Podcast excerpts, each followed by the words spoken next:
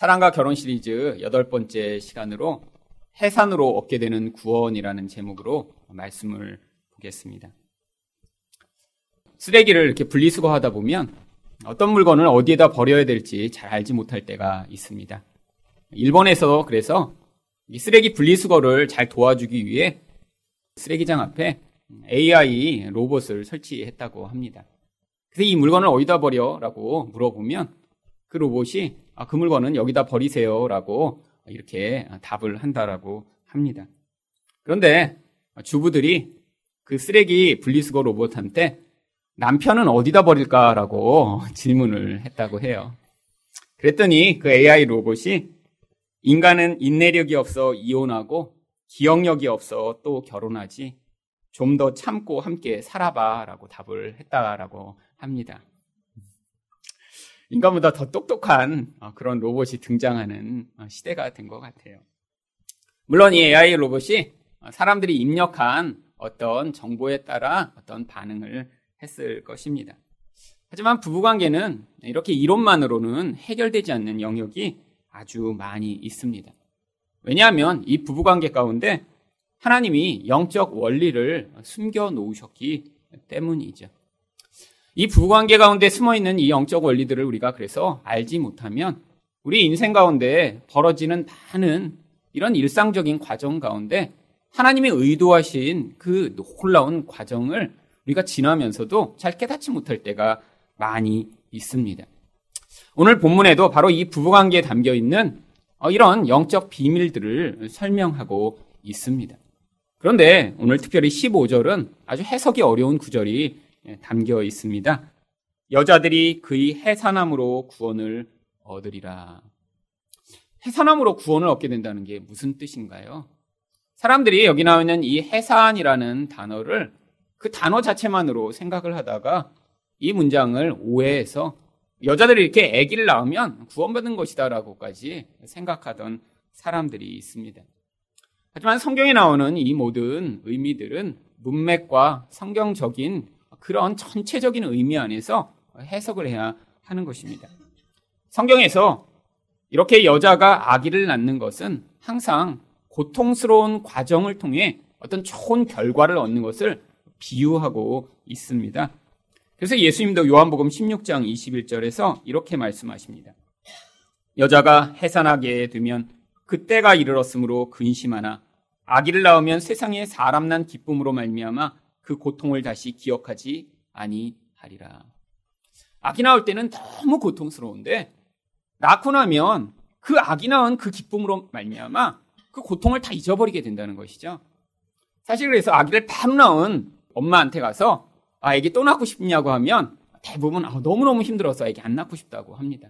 근데 금방 또 잊어버리고 둘째 낳고 셋째 낳는 경우들 많이 있죠. 근데 예수님이 이 말씀을 왜 하신 것인가요? 지금 제자들 앞에서 내가 십자가에 달려 죽을 거야. 그리고 내가 이렇게 죽는 게 큰 너희에게 고통이 될 거야. 하지만 너희가 이 고통의 과정을 지나가면 아주 놀라운 축복이 기다리고 있다라고 하는 것을 말씀하시기 위해 이 이야기를 하신 것입니다. 그래서 바로 다음 절인 요한복음 16장 22절에 이렇게 이어서 말씀하셨습니다. 지금은 너희가 근심하나 내가 다시 너희를 보리니 너희 마음이 기쁠 것이요 너희 기쁨을 빼앗을 자가 없으리라. 지금 당장은 아기 낳는 것처럼 고통스러운 과정이지만 이 과정이 지나가면 큰 기쁨이 찾아올 것이라고 지금 제자들에게 이 아기 낳는 것으로 비유하여 말씀하고 계신 것입니다. 여러분, 여기서 이 해산의 고통으로 말미암는 그 구원 또한 이런 의미가 담겨 있는 것이죠.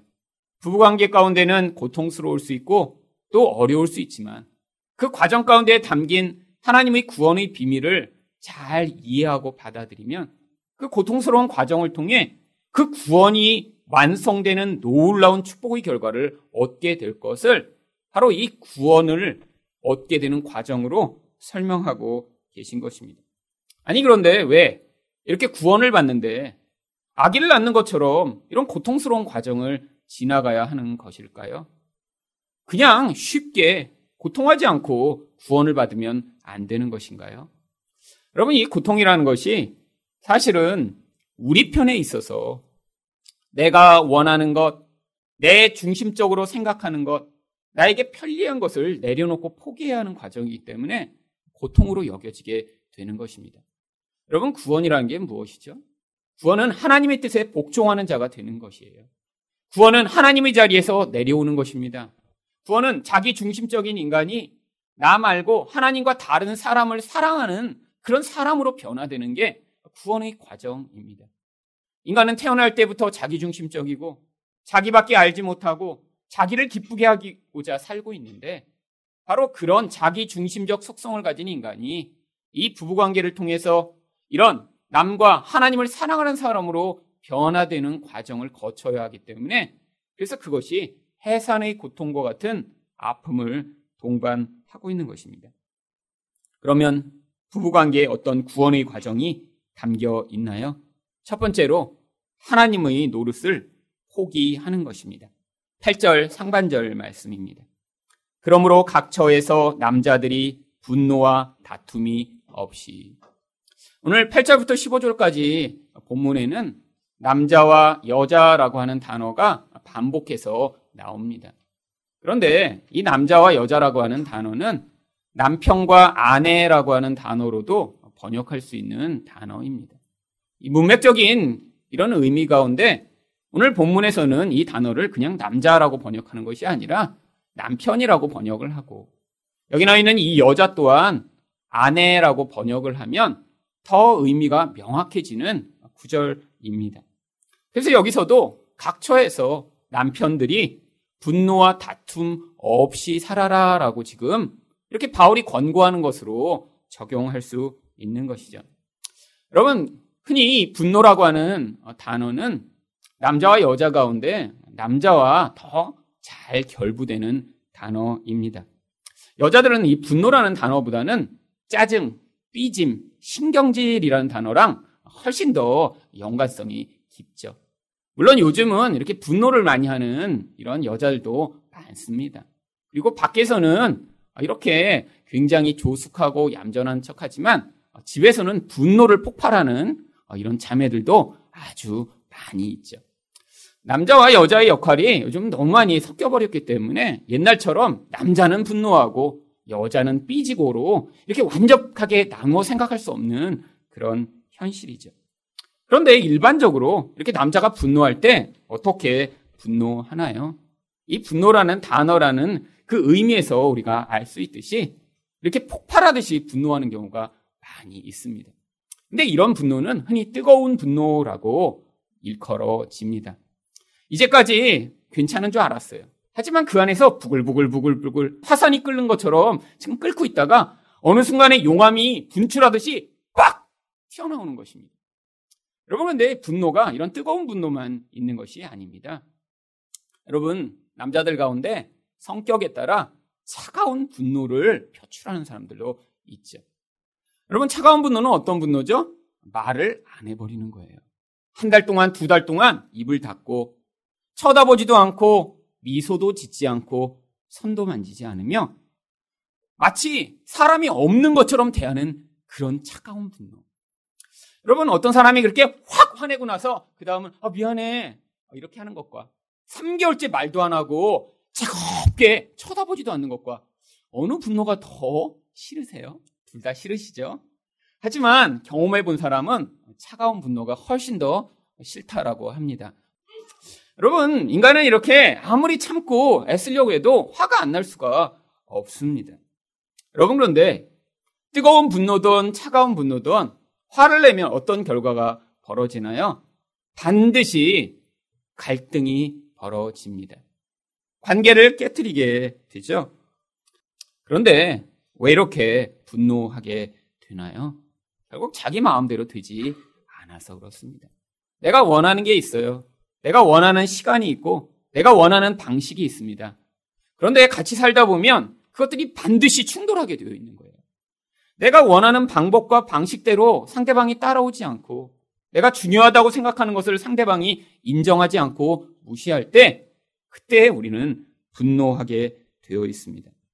여러분 그래서 이렇게 분노하는 사람들이 흔히 이야기하는 것이 무엇인가요? 왜 당신은 내가 원하는 대로 하지 않아? 왜 당신은 이때까지 이렇게 준비하지 않았어? 또 왜 당신은 그런 방식으로 반응해? 이런 말들을 하며 사실은 화를 내게 되는 것이죠. 여러분, 이런 모든 말의 근원에는 어떤 일관된 주장이 담겨 있는 것인가요? 왜 너는 내 말대로 하지 않아? 결국 내 말대로 하지 않기 때문에 화가 나는 것입니다. 근데 상대방이 이렇게 원하는 것을 표현하고 이야기하고 계속해서 알리는데도 왜 또 다른 배우자는 그 상대방의 뜻을 따라 순종하고 또 그것을 들어줄 수 없는 것일까요? 일반적으로 남자와 여자 혹은 부부의 그 기질과 성향이 다르기 때문입니다. 일반적으로 남자는 일 중심적으로 생각합니다. 어떤 문제를 해결하는데 굉장히 관심이 많아요. 근데 여자는 일 중심과 관, 그런 문제 해결 방식으로 일을 하지 않고 관계 중심적인 방식으로 일을 처리합니다. 그래서 문제를 해결하는데 자꾸 충돌을 벌이는 것이죠. 또한 어떤 문제를 해결하는데 배우자의 성향과 능력이 다른 경우가 굉장히 많이 있습니다. 한 사람은 굉장히 꼼꼼해요. 모든 것을 아주 정확하게 잘 챙깁니다. 잊어버리는 경우도 없고 또 무엇을 잘못하는 경우도 없어요. 항상 절약하고 또 아주 적절하게 모든 일을 합니다. 여러분 그런데 그렇지 않은 배우자와 살고 있다고 생각해 보세요. 그리고 꼭 중요한 걸 그러면 잊어버리죠. 열쇠 잊어버리고요. 신용카드 잊어버리고요. 또 집에 가스불 그냥 켜놓고 오고요. 여러분 그러면 이렇게 꼼꼼한 배우자는 그 사람을 보면 어떻게 되죠? 화가 나기 시작하는 것이죠. 근데 아무리 화를 내고 아무리 가르쳐도 그런 성향의 차이기 때문에 쉽게 변하지 않습니다. 여러분 그런데 그런 능력의 부족이나 성향 차이만 있는 것일까요? 할 수 있는 일인데도 가까운 사람이 자기에게 요구하고 어떤 것인가를 자꾸 원하면 그것을 들어주기 싫은 것이 우리 기본적 성향입니다. 왜? 나도 내가 원하는 게 있거든요. 그런데 왜 당신만 당신이 원하는 것을 나에게 강요해? 라는 그런 마음 때문에 사실 상대의 방식이나 상대가 원하는 것을 따라하기 힘든 것이 우리들의 모습입니다.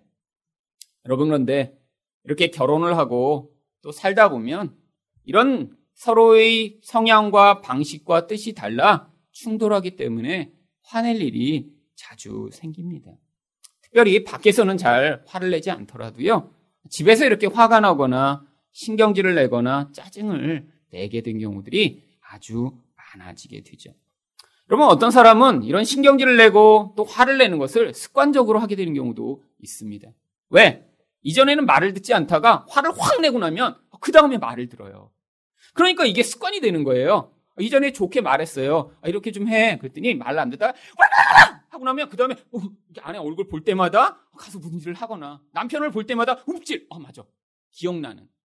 여러분 이게 습관이 되면 자꾸 참았다가 화를 내고 또 참았다가 소리 지르는 어, 이런 일들이 반복되면서 관계가 계속해서 깨어지게 됩니다. 여러분 그런데 그렇게 화를 내도 바뀌지 않고 변화되지 않는 영들이 분명히 있습니다. 아무리 내가 지적을 해도 아무리 오래 살아도 절대로 바꿀 수 없는 영역들이 반드시 존재합니다. 그럴 때마다 무엇을 경험하나요? 이렇게 폭발하는 분노로 화를 내지는 않더라도 내적으로 계속해서 그 분노가 쌓이는 좌절과 짜증과 그런 못마땅한 마음이 마음에 가득하게 되는 것이죠. 여러분 그런데 하나님이 우리에게 분노를 그치고 다툼을 그치라고 말씀하십니다. 어떻게 그칠 수 있나요? 이것이 우리의 근원적 영적 죄악에서 근거하고 있음을 우리가 하나님 앞에서 인식하고 고백하는 과정을 반드시 거쳐야 되는 것입니다. 여러분 대부분 화내는 사람들이 어떤 정당성을 가지고 있나요? 상대방이 잘못하니까 내가 당연하게 화낸다라고 하는 정당성을 가지고 있어요. 나는 그렇게 크게 잘못했다고 생각하지 않아요. 네가 이렇게 잘못을 안 하면 내가 이렇게 화를 안 낼 텐데. 근데 네가 잘못했으니까 내가 화를 내지라는 이런 정당성 때문에 지금 계속 화를 내면서도 그게 잘못이라는 사실을 깨닫지 못하는 것입니다.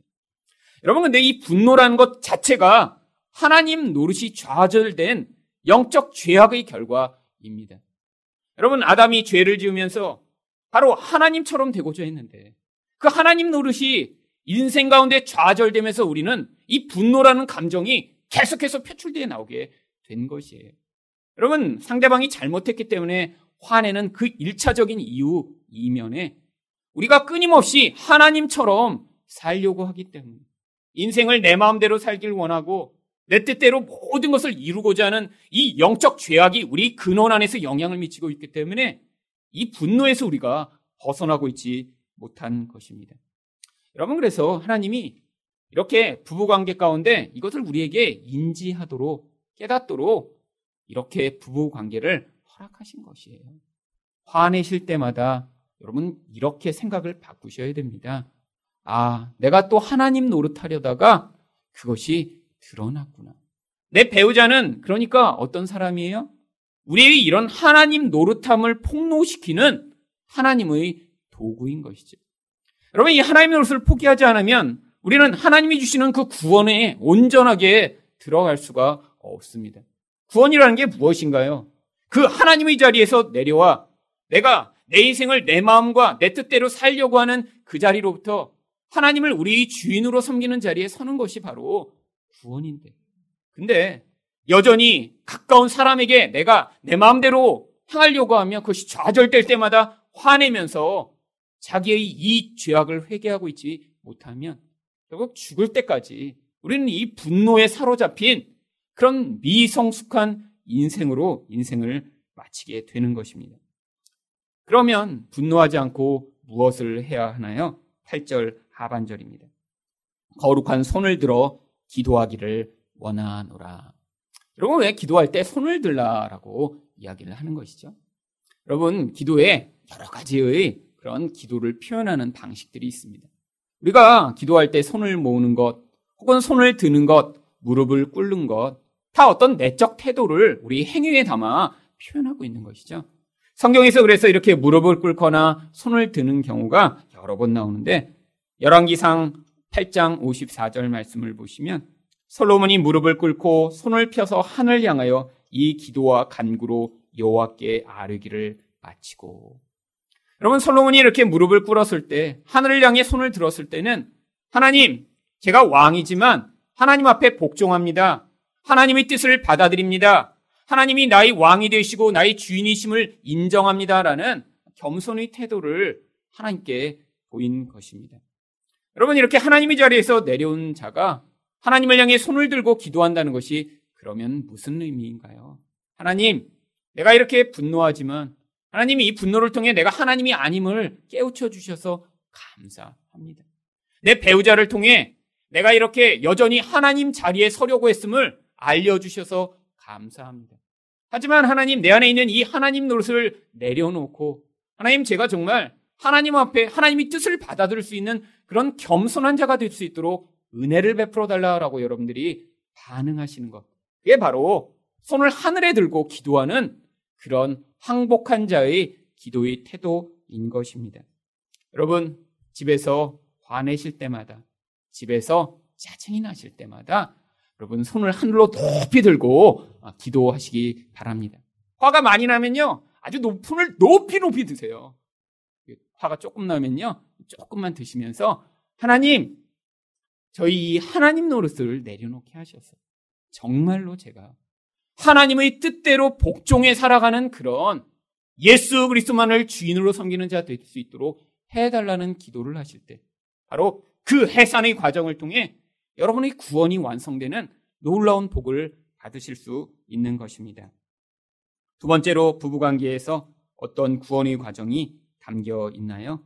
사람이 아닌 하나님을 두려워하는 것입니다. 9절 맨 마지막 부분을 보겠습니다. 딴 머리와 금이나 진주나 값진 옷으로 하지 말고 뭘 하지 말라는 것이죠? 지금 여자들을 향해 아내들을 향해 권고하는데 너희 단장을 따은 머리, 금이나 진주나 이런 걸로 꾸미거나 혹은 값진 옷을 입는데 단장하지 말라라고 이야기를 하는 것입니다. 여러분, 뭐 머리 따치 말라는 게 아니에요. 고대에도 이렇게 머리에 아주 공을 들여서 아주 비싼 그런 금이나 그런 보석들로 장식하는 것, 그게 바로 이런 머리에 공을 들이는 여자들의 모습을 이야기한 것이죠. 이것을 요즘의 언어로 바꾸면 비싼 미용실에 가서 비싸게 머리 치장하려고 시간과 관심을 쏟지 말고라는 이야기라고 할 수 있고요. 금이나 진주로 장식하지 말라는 것은 비싼 악세사리 사고 목걸이 사고 반지 사느라고 너희 시간과 정성과 돈을 들이지 말라라는 것이고요. 값진 옷은 명품 옷 사고 비싼 옷 사서 자기 자랑하려고 하지 말라라고 하는 것입니다. 아니, 왜 이런 거 하지 말라라고 하는 것이죠? 바로 사람들의 기본적 경향성이 자기 자신을 이렇게 아름답게 꾸미고 멋지게 만들어서 다른 사람에게 스스로를 드러내고 또 인정받으려고 하는 이 인간의 가장 기본적인 욕구를 지금 이야기하고 있는 것입니다. 여러분, 왜 사람들이 이렇게 자기를 아름답게 만들려고 하나요?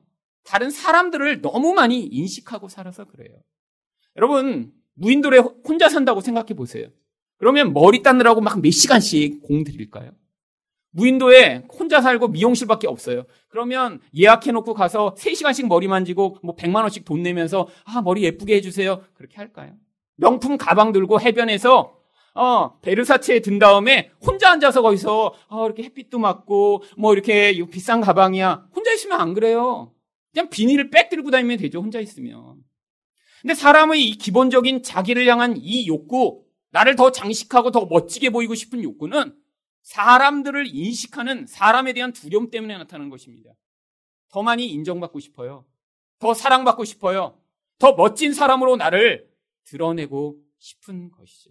여러분, 여자들은 자기 자신을 아름답게 보이고자 미용실에 가서 돈도 많이 쓰고 화장품 사고 또 예쁜 옷 입고자 애쓰는 것입니다. 그럼 남자들은 그렇게 하지 않나요? 물론 요즘은 이 남자들도 외모에 대한 관심이 너무 많아져서 요즘 이 남자들이 네일샵에 가서 이 손톱 소지하는 남자들이 점점 늘어나고 있대요.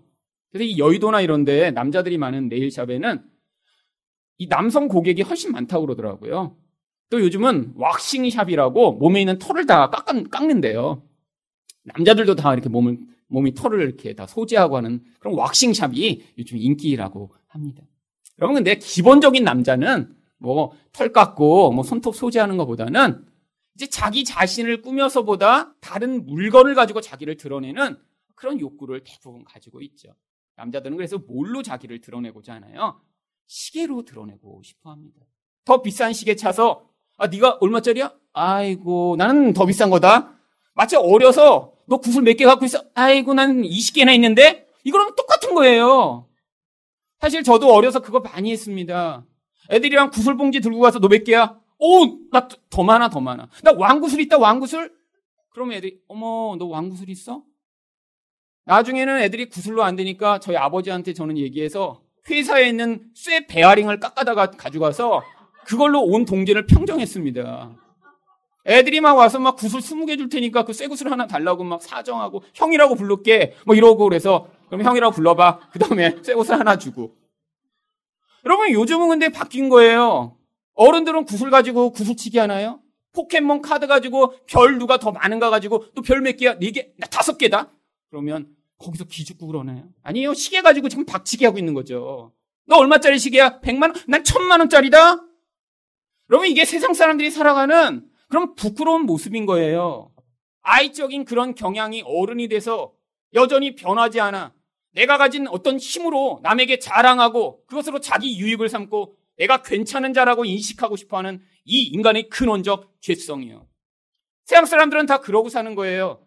여자들은 늘 미용실 가고 돈이 많아질수록 더 많은데 자기를 꾸며서 아름답게 보이고자 하는 그 일에 자기 전부를 쏟아붓고 남자들은 더 멋진 시계 사고 더 좋은 자동차 사서 나는 이렇게 멋진 사람이다라는 것을 증명하고자 인생을 살아가는 이 모습이요. 여러분, 근데 이 모습이 다 뭐에 관련된 것이죠?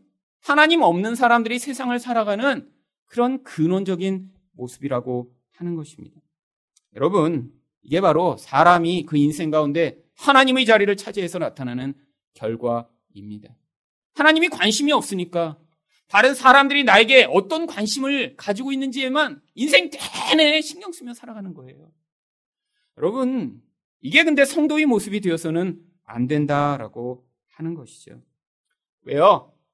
이렇게 자기 자신을 무장하고 자기 자신을 더 아름답게 보이고 자기 자신을 더 멋진 사람으로 만들어서 남에게 증명하고자 하는 사람은요, 자기밖에 없는 거예요. 이런 사람은 배우자를 어떻게 취급할까요? 마치 자기 악세사리처럼 취급하는 것입니다.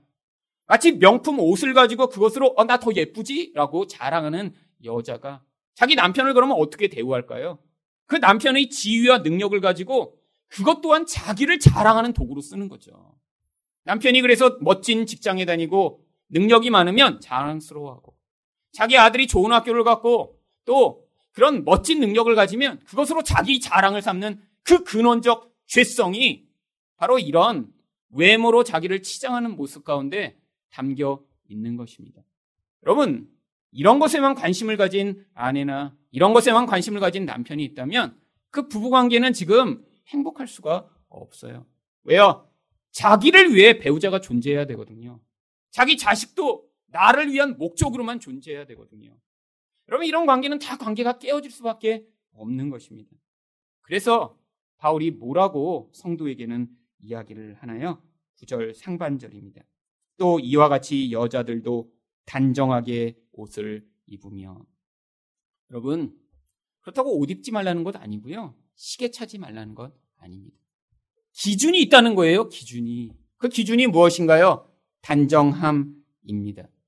한글로는 이게 단정함이라고 번역이 되어 있는데 원래 헬라어 단어는 코스미오스라는 단어를 번역한 것입니다.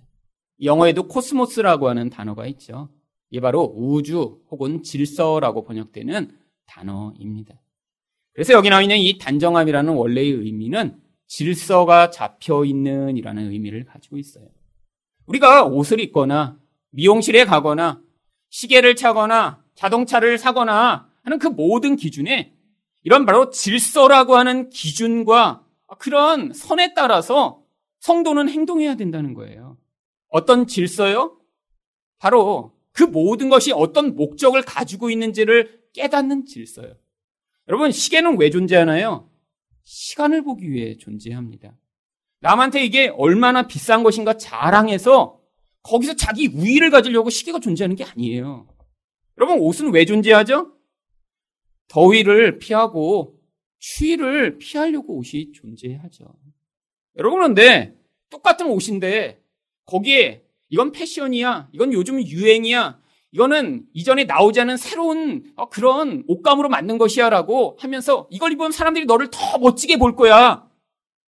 이렇게 옷이 자꾸 가격이 붙어 나가는 순간 질서가 깨져버린 것입니다. 여러분, 성도는 그러면 미용실도 가지 말아야 하나요? 아니에요. 가셔야 합니다. 그런데 가서 그런 질서가 깨진 채로 사람들의 그 욕망을 부추기는 그 이야기를 듣게 되면 어떻게 하게 되나요? 결국 사람은 질서가 깨지면 방탕하게 되고 또한 사치하게 되어 있는 것이죠. 여러분, 모든 물질은 나를 증명하고 나를 다른 사람들에게 더 멋진 사람으로 보여주기 위한 도구로 존재하는 게 아니에요. 여러분이 차를 사실 때도 마찬가지입니다. 여러분, 차는 왜 존재하나요? 교통수단으로 존재하는 거죠. 근데 그것으로 여러분의 지위를 보여주고자 차를 사고 나는 더 멋진 사람이라는 목적으로 차를 소유하고자 하고 그것으로 자기 힘을 과시하며 나는 이 정도 괜찮은 능력이 있다는 걸 증명하고자 여러분을 차를 사시려고 하면 어떤 거예요? 질서가 깨어진 것입니다. 하나님은 물질은 물질의 수준에 머물도록 하시기를 원해요. 그게 인간과 바른 관계를 맺는 것입니다. 그런데 많은 사람들은 거기에 욕망을 결부시켜 그 물질을 통해 나를 증명하고 다른 사람에게 더 멋지게 보이고 나의 부끄러움을 감추고자 하는 이런 영적 죄악을 표출하는 도구로 사용하니까 이게 바로 단정하지 못한 질서가 깨어진 모습으로 살아가는 것이고요. 세상 사람들은 다 그렇게 살고 있습니다. 왜? 영적 질서가 깨어졌기 때문이죠.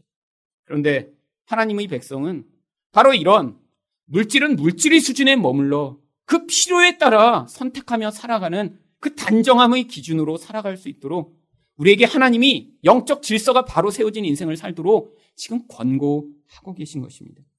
여러분, 그래서 이렇게 성도가 무장해야 될, 단장해야 될 그 가치들이 다른 곳에 있다라는 거예요. 9절 중반과 10절 상반절을 보겠습니다. 소박함과 정절로서 자기를 단장하고 오직 선행으로 하기를 원하노라.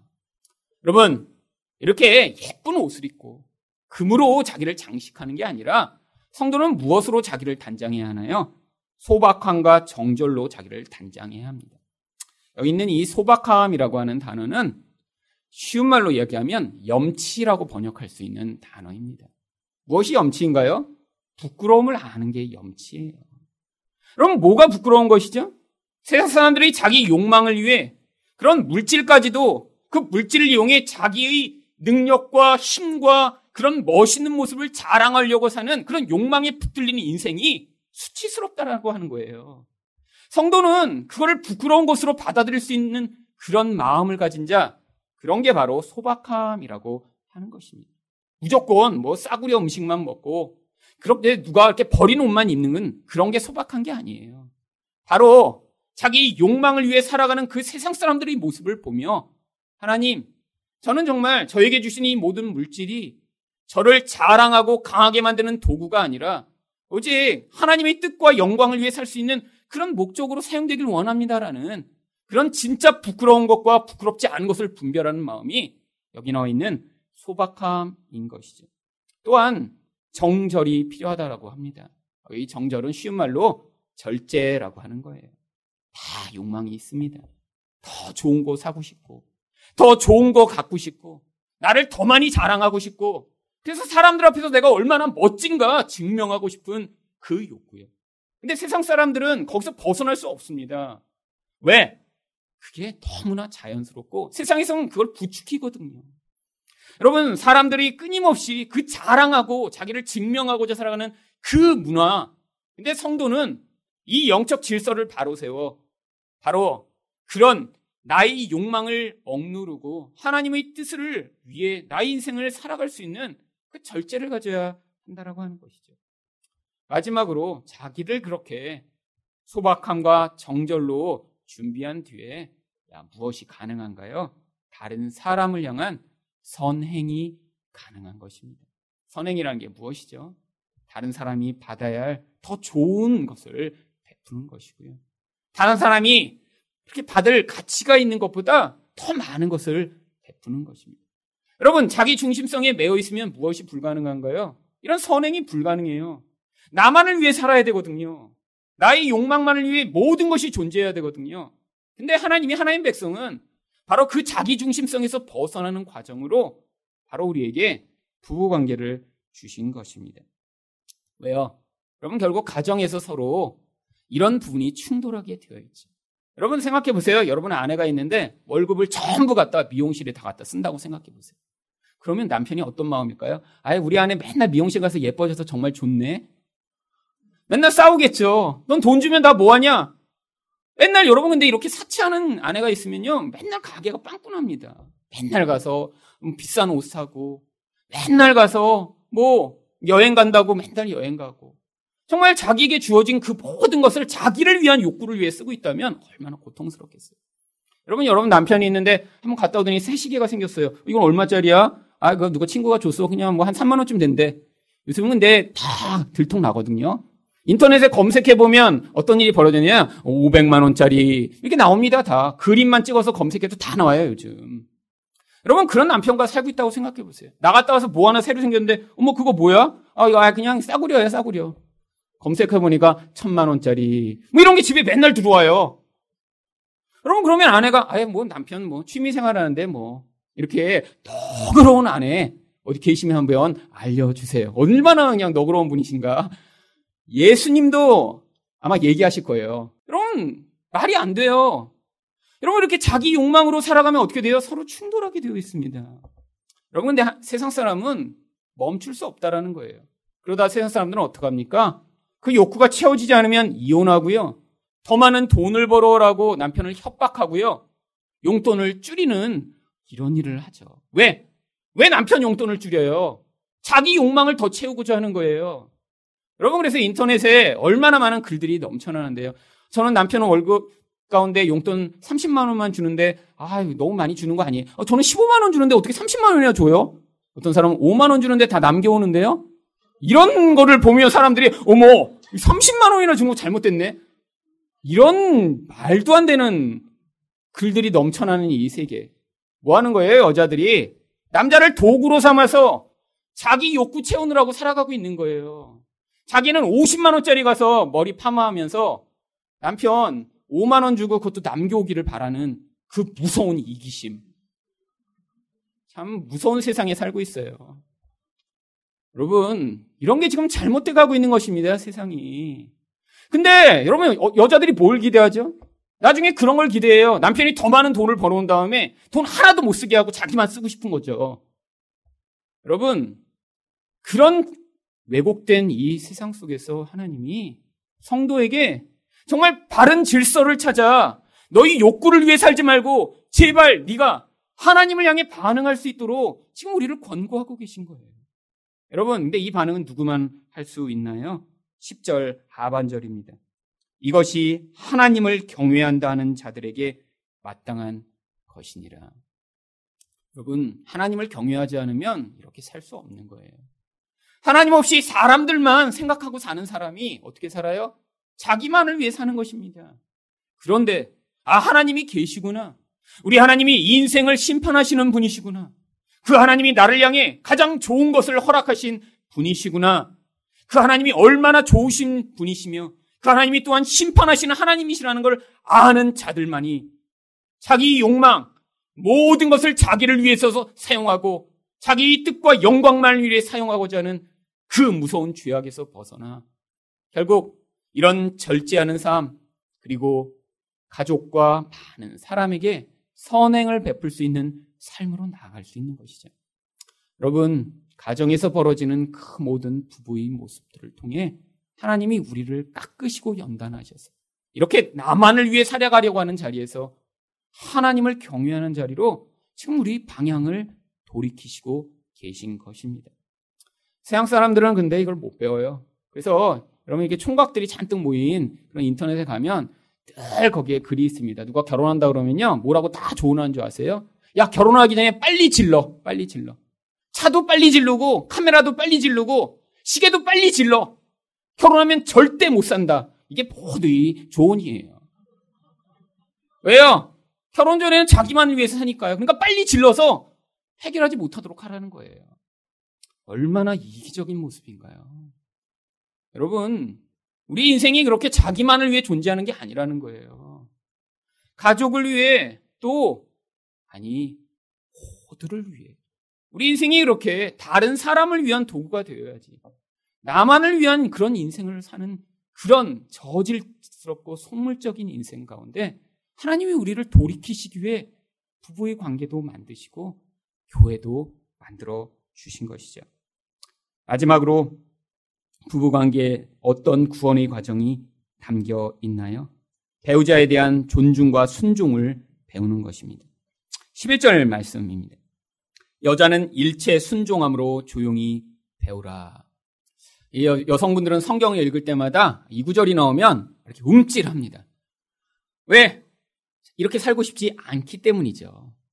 어, 평소에 아, 이 말씀을 이렇게 사모된다고 생각하시면 이렇게 살고 계세요. 그래서 아 맞아 맞아 여자는 순종함으로 조용히 해야지. 이러면 이 말씀을 읽으실 때마다 감동이 되셔야 하는데 읽을 때마다 그냥 찢어버리고 싶으신 여성분들이 많을 거예요. 왜 이상한 얘기를 그 써놨어? 여러분, 근데 항상 순종하라고 했는데 여기서는 조용히 배우는 것까지 포함을 합니다. 근데 여러분 제가 말씀드렸죠? 여기 여자가 그냥 여자가 아니라 아내라고요. 여러분, 게다가 그 다음에 뭐라고까지 얘기합니까? 12절입니다. 여자가 가르치는 것과 남자를 주관하는 것을 허락하지 아니하노니 오직 조용할지니라. 여자는 그냥 입 닥치고 있으래요. 그냥 너무 힘들어하시는 분들 계시네요. 여러분, 아니 왜 이런 말을 쓴 거죠? 그래서 많은 이런 이제 그 여성 그 우월주의자들은 이 성경이 이렇게 그냥 가부장적이라고 받아들일 수 없다라고 이야기합니다. 여러분 그런 얘기인가요? 여러분 신학교 가운데도 이걸 오해해갖고 이 구절을 가지고 여자는 절대로 남자를 가르칠 수 없다라고 이렇게 주장하는 신학교가 많이 있습니다. 미국에서도 그래서 그런 신학교들이 있어요. 신학교에서 여자 교수들을 다 쫓아내는 거예요. 남자는 가르칠 수 없다고. 그래서 그런 신학을 가진 총장이 온 다음에 어느 신학교는 여자 교수들을 다 내쫓았습니다. 남아있는 여자 교수들은 서약서를 쓰고 남아있는 거예요. 앞으로 남자는 가르치지 않고 여자만 가르치겠습니다. 여러분, 성경을 오해하니까 그런 이상한 일들을 하고 있는 거예요. 여러분, 이 구절이 여자 목사 되면 안 된다라는 구절이나 여자 신학 교수는 안 된다라는 것을 이야기하고자 써놓은 게 아닙니다. 지금 부부 관계 가운데 지금 남편과 아내의 관계를 이야기하는 거예요. 근데 특별히 여러분, 그러면 여자는 정말 조용해야 되나요? 말하면 안 되나요? 어떤 특정한 상황 가운데 있는 상황을 이야기하는 것이죠. 여러분, 과거나 지금이나 교회에 남자보다 여자가 더 많습니다. 여러분, 옛날에도 그래서 여자들은 이렇게 교회를 다니는데 남편들이 믿지 않는 경우가 많이 있었어요. 그러다가 나중에 남편이 교회에 옵니다. 아내들은 오랫동안 교회를 다녀서 말씀도 잘 배웠고요. 기도도 많이 해서 신앙이 높아졌어요. 근데 남편이 온 지 1년밖에 안 됐어요. 근데 남자들은 꼭 뭐 하고 싶어 하죠? 몰라도 아는 척 하고 싶어 해요. 이게 남자들의 특성이에요. 아니, 이렇게 뭘 얘기하면 자기가 잘 몰라요. 경험도 없는데 막 끼어들어서, 아, 그건 그건 있잖아. 착 끼어들어요, 남자들이. 교회 와서 이렇게 얘기를 하는데 남편, 남편이 끼어드는 거예요. 성경도 그냥 하나도 모르면서 창세기 창만 알면서 와서 얘기하면 막 그냥 자기가 아는 것처럼 막 얘기하니까 아내가 그럼 어떤 마음이 들죠? 아이고, 저 성경도 하나도 모르는 게 어디 끼어들어? 여러분, 그럼 참다 참다 안 해갖고 어떡합니까? 옆에서 찔르다가, 아유, 그거 모르면서 가만 좀 있어! 여러분, 이렇게 하는 거, 그거 얘기하는 거예요. 여러분, 여자 마음에 어떤 마음이 있는 거예요? 남편을 무시하는 마음이 있는 거죠. 여러분, 이게 꼭 남편과 아내의 문제만인가요? 우리 안에 얼마나 다른 사람에 대한 무시가 가득하죠? 근데 특별히 아내와 남편에 대해서는 그 사람은 우리는 속속들이 알고 있습니다. 여러분 다른 사람이 뭘 얘기하면 그 사람이 정말 그걸 아는지 잘 몰라요. 그러니까 그때는 끼어들고 판단하기가 어렵습니다. 근데 남편과 아내는 잘 알잖아요. 여러분 아내가 잘 모르는데 막 얘기하면 여러분이 마음이 어떤 아이고 저 얘기하지 말지 뭐 이렇게 모르면서 이렇게 아는 척하려고 그러지 그런 마음이 들고 남편이 잘 모르는데 어떤 걸 막 아는 것처럼 얘기하고 막 과장하기 시작하면 불안하기 시작하잖아요. 아주 얘기하지 말지. 그럼 바로 그거 얘기하는 거예요. 아내들이 남편이 얘기할 때마다 화가 나는 거예요. 무시하고 싶은 거예요. 그래서 끼어들고, 아, 여보, 여보, 그거 아니잖아. 모르면서 가만히 있어. 라고 하는 그거. 여러분, 바로 거기서 뭐가 드러나고 있는 것이죠? 부부관계에서 배우자를 진정 존중하지 못하고, 존중하지 못하니까 바로 순종하지 못하는 이 인간의 교만함과 죄악을 드러내고 있는 것입니다. 여러분, 그래서 바울이 과거에 있었던 어떤 상황을 지금 이야기합니다. 13절과 14절입니다. 이는 아담이 먼저 지음을 받고 하와가 그 후며 아담이 속은 것이 아니고 여자가 속아 죄에 빠졌습니다. 왜 하와가 뱀과 이렇게 대화를 하다가 유혹에 넘어가게 되었나요? 자기가 교만해서 그래요. 하나님으로부터 직접 말씀을 듣지도 않아 놓고 교만한 채로 자기가 나서서 그 뱀과 대표로 대화하다가 결국 이런 문제가 생겼다는 거예요. 결국 인간 안에 이렇게 자기는 괜찮고 나는 똑똑하고 나는 모든 것을 잘 알고 있다고 생각하는 이 교만을 이야기하는 것입니다. 근데 이 교만이 누구에게 쉽게 표출되죠? 배우자에게 아주 쉽게 표출돼요. 아니, 넌 모르니까 가만히 있어, 가만히 있어. 여러분, 흔히 배우자를 향해 그런 이야기들을 많이 합니다. 아, 당신은 끼어들지 마, 끼어들지 마. 당신은 그냥 가만히 앉아만 있어. 이야기하지 말고. 여러분, 이 인간의 이 근원죠. 자기 자신을 교만하게 생각하는 이 태도가 배우자를 반응하는 태도 가운데 계속해서 드러나게 되는 것입니다. 여러분, 서로 서로 자기가 잘하는 면에 대해서 또 서로 서로 자기가 교만한 영역에 대해서 가까운 사람을 판단하는 이 교만의 죄악을 하나님이 내려놓기를 원하시는 거예요. 부부관계에서 그래서 여러분이 배우자의 그 부끄러운 모습, 배우자가 잘 알지도 못하면서 이야기할 때 여러분들이 그걸 끼어들어서 말을 막고 싶은 그 욕구를 억제하실 때 그때 하나님이 여러분에게 뭘 선물로 주시냐면 결국 그렇게 상대방을 그런 능력과 힘으로 판단하지 않고 하나님의 뜻에 따라 그렇게 반응하는 태도 가운데 하나님이 우리 안에서 하나님의 영적 능력과 은혜를 더 충만하게 부어주시는 것입니다. 그래서 15절 말씀이 이렇게 마무리됩니다. 그러나 여자들이 만일 정숙함으로써 믿음과 사랑과 거룩함에 거하면 그이 해산함으로 구원을 얻으리라. 여기 바로 정숙함이 나오는 거예요. 이 정숙이 아까 뭐라고 말씀드렸죠? 절제라고 말씀드렸어요. 끼어들어서 말을 막아버리고 싶은 욕구가 막 치솟아요. 아유, 저 얘기 좀 하지 말지. 그래도 입에다가 그냥 양말이라도 쳐놓고 싶은 그런 생각이 막 있지만, 그를 억제하고 억눌러, 아, 그래, 괜찮아. 남편이 저렇게 부끄러운 말 해도, 그게 내가 부끄러운 거, 나의 부끄러움으로 내가 받아들이지 뭐. 아내가 저렇게 어, 자랑하려고 해도 아, 그냥 놔두자. 이러면서 억지할 때 그때 무슨 일이 벌어진다고요? 마음에는 바로 믿음과 사랑과 거룩함이라는 하나님의 놀라운 속성이 우리 안에 우리와 함께 한다는 거예요. 어떤 믿음인가요? 이렇게 연약한 사람도 하나님이 결국은 성장시키실 것이며 어떤 사랑인가요? 부족한 사람도 내가 받아주고 덮어줄 수 있는 사랑이 내 안에 싹트게 되며 거룩한 죄가 없는 속성이 우리 안에 거하면서 결국엔 그 고통스러운 과정을 통해 우리가 예수 닮은 사람, 하나님의 속성을 가진 그런 사람으로 구원이 완성돼 나가는 것입니다. 여러분, 성도에게 바로 무엇을 요구하나요? 세상 사람과는 다른 삶을 지금 요구하고 있는 것입니다. 배우자를 진심으로 존경하고 순종하는 것. 마음대로 화내고 억누르고 싶은데 그것을 참고 그 하나님 노릇을 포기하는 것. 다른 사람에게 잘 보이고자 내가 가진 모든 도구를 나의 욕망을 위한 도구로 사용하며 심지어는 배우자와 자식까지도 나의 욕구와 나의 자랑의 도구로 삼으려고 하는 이 세상 사람들의 그런 무서운 저질스러운 모습과 싸워나가는 것. 그러면 이게 바로 고통스러운 일인 거예요. 이게 바로 해산의 고통이지만 그 싸움을 싸워나가며 그 고통을 이겨나갈 때 하나님이 우리 안에서 이 놀라운 구원을 완성하심으로 말미암아 우리를 하나님 백성처럼 만들어 가시고 우리 안에 이런 놀라운 하나님의 모습을 닮은 그런 모습을 만들어 내시는 것입니다. 여러분 부부 관계 가까운 관계를 통해 이렇게 하나님의 은혜 안에 머무심으로 그런 구원을 완성하는 여러분이 되시기를 예수 그리스도 이름으로 축원드립니다.